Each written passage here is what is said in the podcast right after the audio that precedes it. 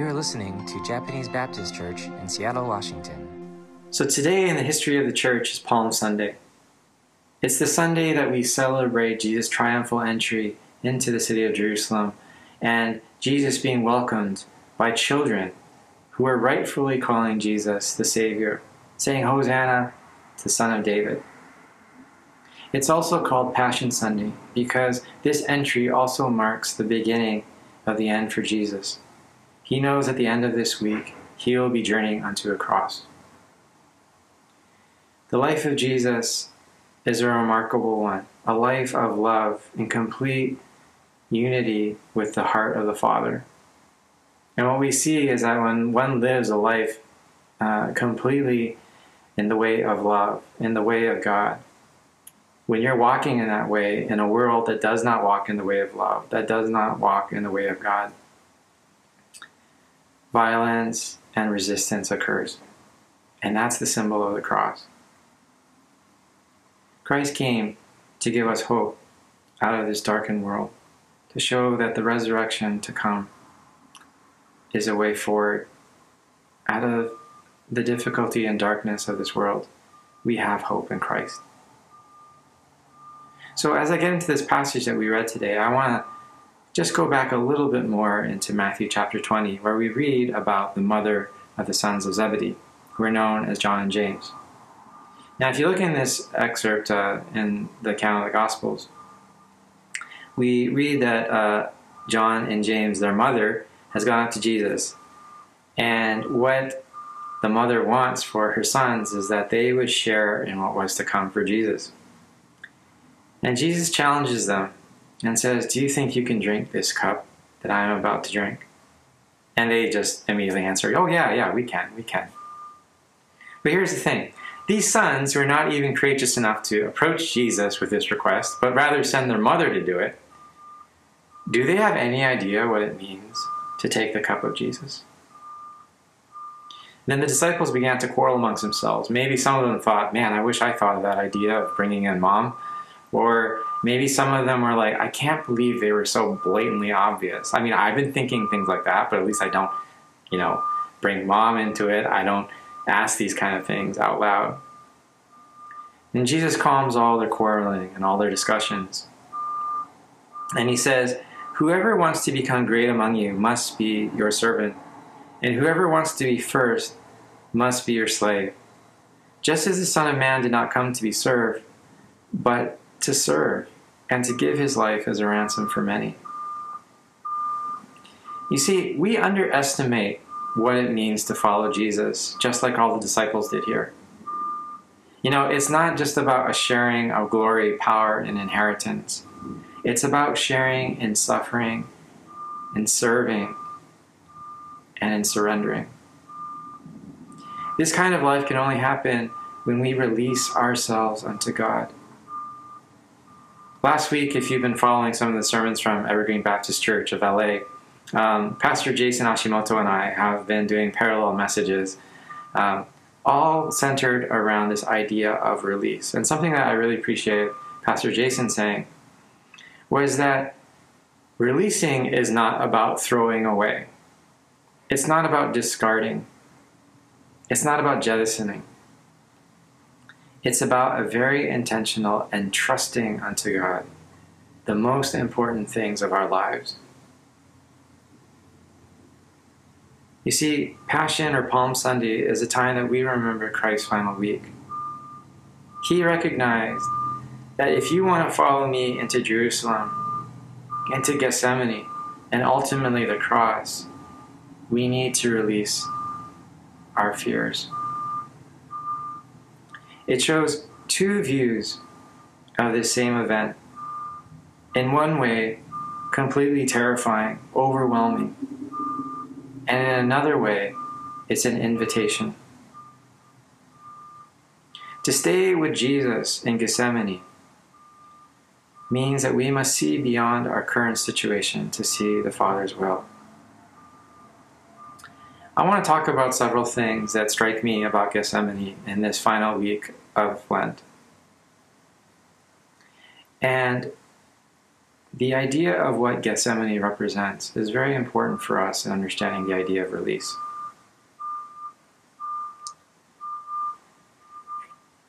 To stay with Jesus in Gethsemane means that Gethsemane is a place where we recognize our weakness. In this passage, if you read verse 40, an alternate translation of the Greek could also be seen as Are you so unable, utterly unable to watch? These are really strong words to the disciples. Are you so utterly unable to watch? Consider that these men were so eager to leave their nets at first to become fisher of men by Jesus. And now their food, their work, have made sleep more appealing than Jesus. In the moment where Jesus is terrified about the circumstances, about what's to come, so anxious, in fact, that we read in the account is that he began to sweat like drops of blood. Even though Jesus was so fragile and vulnerable in this time, his friends were not strong enough to stand by him. We have people like James and John who think they can take the cup, that they are completely qualified. We hear about grandstanding people like Peter thinking that they will never leave Jesus' side. But what Gethsemane does for us is it makes us realize we are weak we are not as strong as we project ourselves to be. And these words expose our helplessness and frailty. The spirit is willing, but the flesh is weak, as Jesus says. In our hearts, we long to do what is right, but our fleshly will does not seem to want to follow. And Paul echoes this in Romans chapter 7, verse 22 to 25, when he says, what I want to do, I don't do. And the very thing I don't want to do, I do. It's this realization of Paul's weakness that makes him cling tightly to the grace that comes in Jesus Christ. How gracious is God to us when we feel like we are afraid and we are weak? When we come face to face with the fact that we don't measure up, that we are not enough.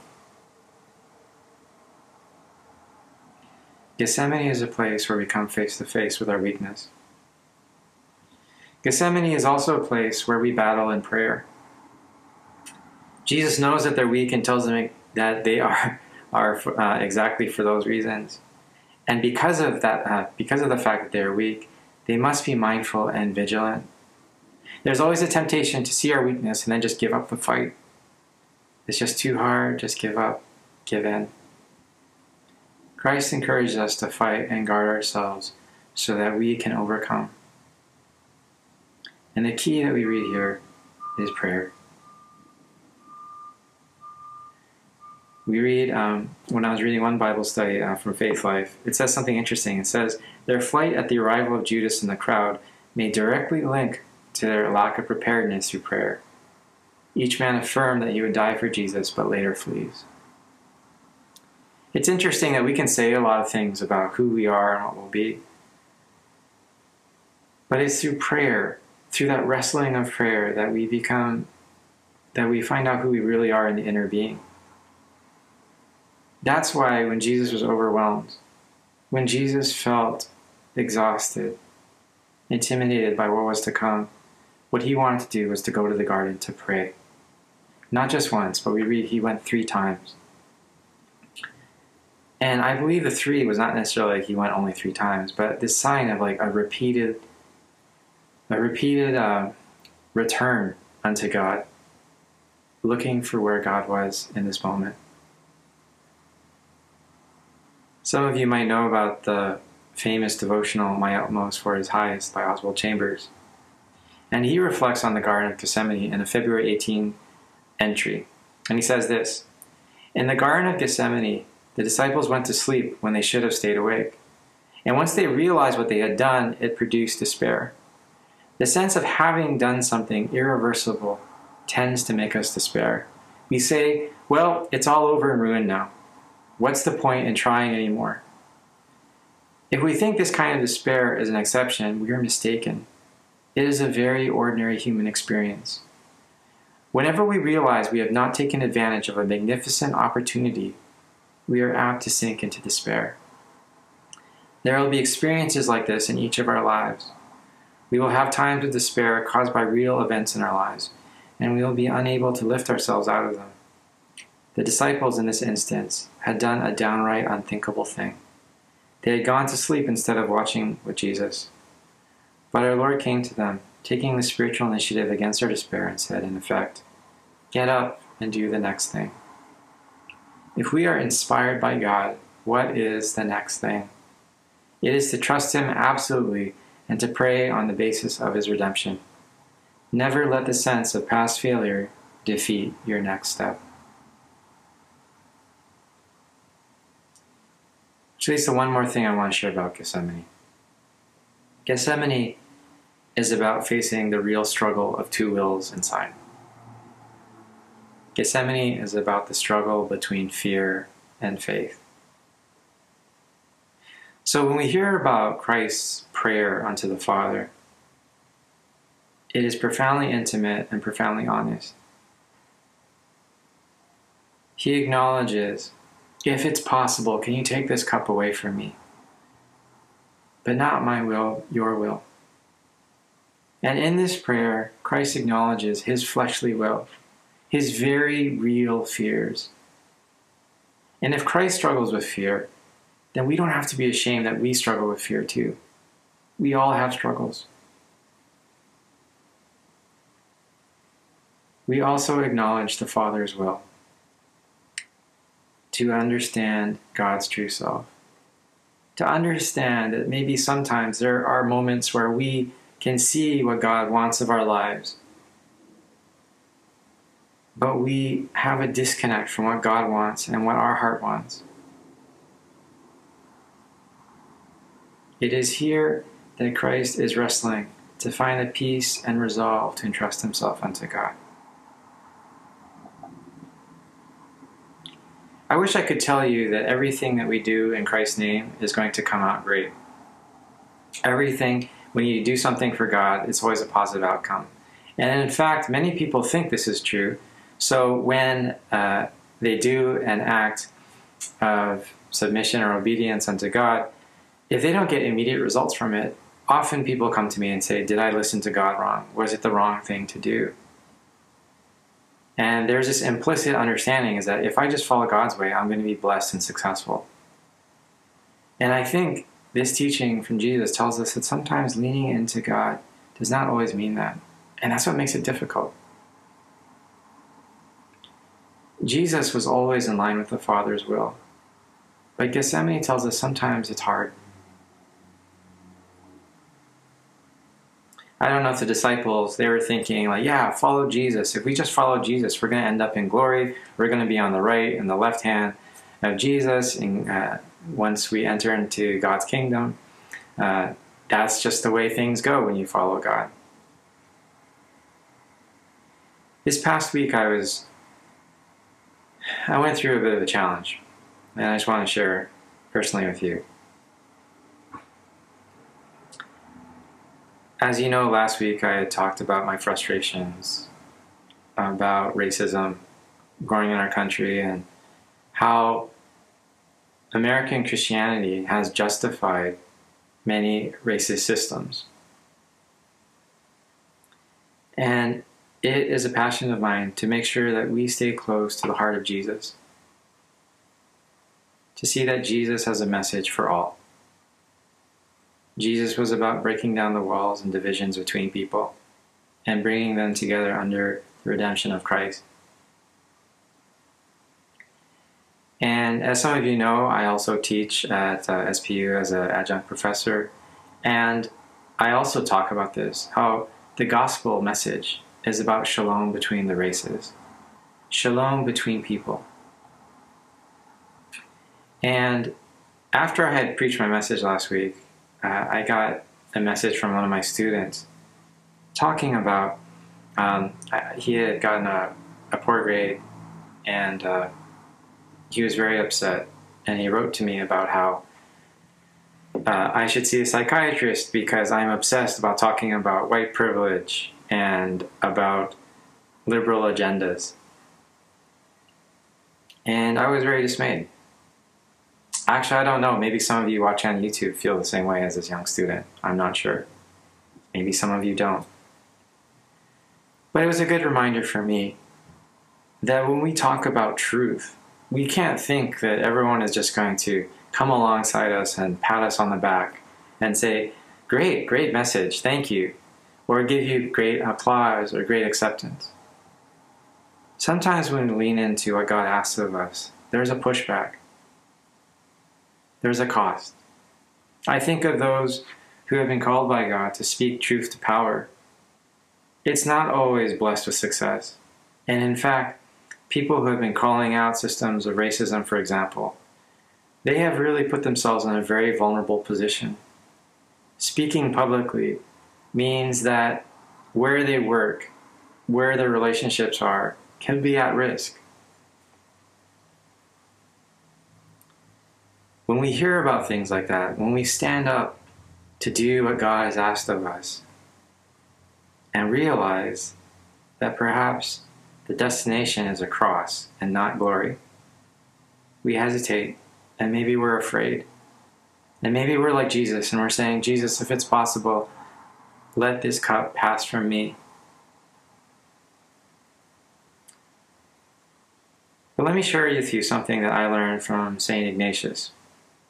Uh, I don't uh, profess to be an expert on this, but one thing that was profound to me in my seminary years was I had read through the Spiritual Examen by St. Ignatius, and he talked about two spirits a spirit of consolation and a spirit of desolation. And the understanding is basically this is that the spirit of consolation is anything that we are doing in, in the spirit of the Holy Spirit.